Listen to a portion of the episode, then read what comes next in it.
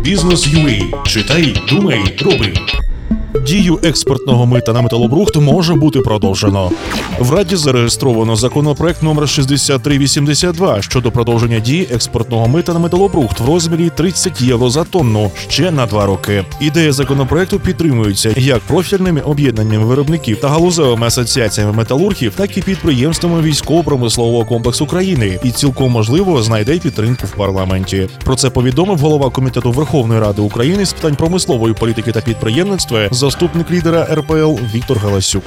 Парламент нагадав, у шістнадцятому році за ініціативи РПЛ було прийнято закон України номер чотирнадцять п'ятдесят п'ять про внесення змін до деяких законів України щодо зменшення дефіциту брухту чорних металів на внутрішньому ринку, яким з п'ятнадцятого вересня шістнадцятого року на рік було підвищено ставки експортного мита на металобрухт з десяти до тридцяти євро за тонну. Продовження ж дії закону необхідний в національних інтересах України крок. Цей тимчасовий захід було введено з метою встановлення дієвого механізму правового регулювання експорту металобрухту, забезпечення оперативної ліквідації дефіциту брухту чорних металів на внутрішньому ринку, першочергового забезпечення потреб оборонної промисловості та умов відбудови об'єктів інфраструктури. Вже за три з половиною місяці дві тисячі шістнадцятого року, коли почав діяти наш закон, вдалося переломити негативну тенденцію постачання брухту на українські металургійні підприємства. У дві тисячі шістнадцятому році було експортовано двісті двадцять сім тисяч тонн брухту чорних металів, що практично в п'ятеро менше за показників дві тисячі п'ятнадцятого року. Це дозволило збільшити внутрішні поставки брухту чорних металів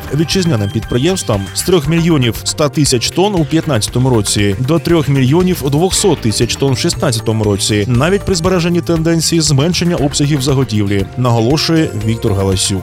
За його словами, якби експортне мито залишилося на рівні десять євро за тонну, внутрішні поставки брухту чорних металів вітчизняним підприємствам у дві тисячі шістнадцятому році зазнали б скорочення щонайменше на чверть порівняно з попереднім роком і змогли б скласти близько двох мільйонів трьохсот тисяч тонн.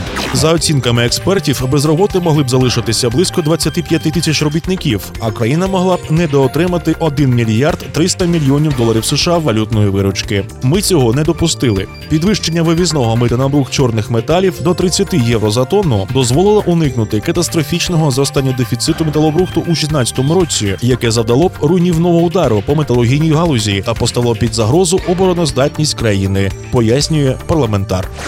Спілкуйтеся з аудиторією бізнесу у своїй колонці. Пишіть нам у редакцію. Слідкуйте за нашим подкастом у Фейсбуці та на сайті бізнес крапка ю а – сайт про бізнес та підприємництво.